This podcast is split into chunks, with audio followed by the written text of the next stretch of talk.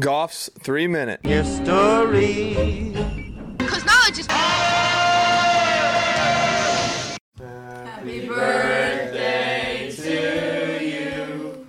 Happy birthday to Every year we celebrate another trip around the sun.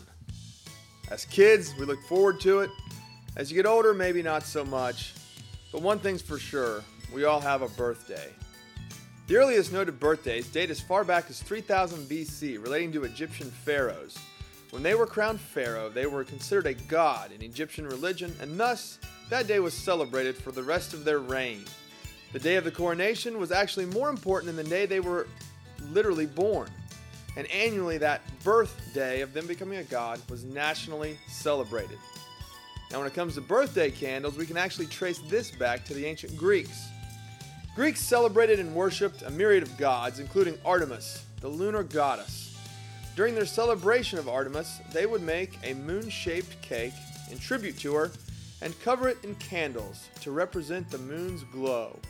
When you blew out the candles, it was another way to send good tidings to the moon goddess. Another use of candles was mentioned in ancient Egypt.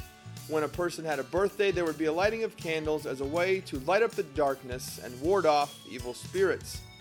Gifts and noisemakers were also considered good luck in warding off evil spirits.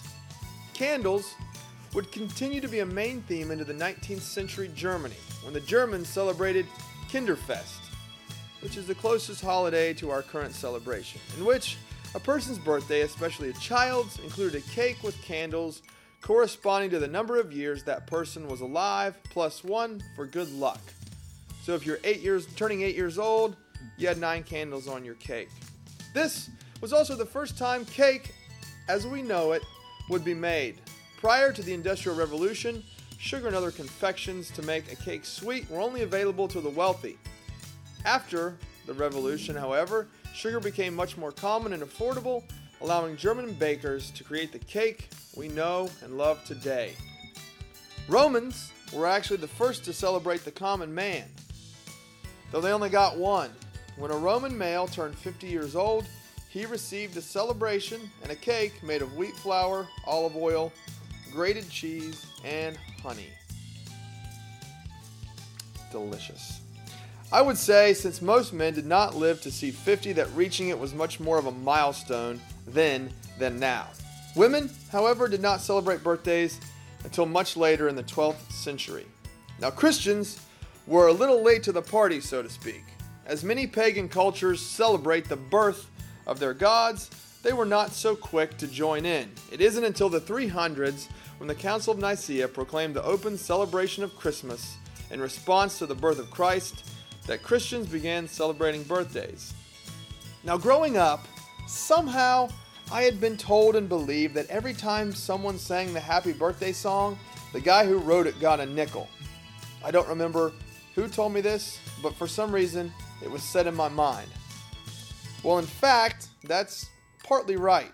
But, one, there were two sisters, and two, that is not the original song. Two sisters from Kentucky, Patty and Mildred Hill, were teachers, and in 1893 they made a song called Good Morning to All to be sung to their students every morning. It became a catchy tune to students across the nation after being published in a book for teacher training. Then, in 1924, Robert Coleman changed a few lyrics and published it in a songbook as the Happy Birthday Song. In 1933, it was used in a popular musical, and the Hill Sisters sued, saying they created and owned the copyright to this song. They won in court, and today, their estate still receives over $2 million a year in copyright revenue. A few fun facts. The most common birthday in the United States, October 5th, which lines up quite nicely with a New Year's Eve conception, while May 22nd is the least common. So whether you are 1 or 92, now you know the story of happy birthday to you. Class dismissed. This podcast, written, produced, and narrated by Isaac Goff in Wild, Wonderful, Wirt County, West Virginia. Now we know. And knowing is half the battle.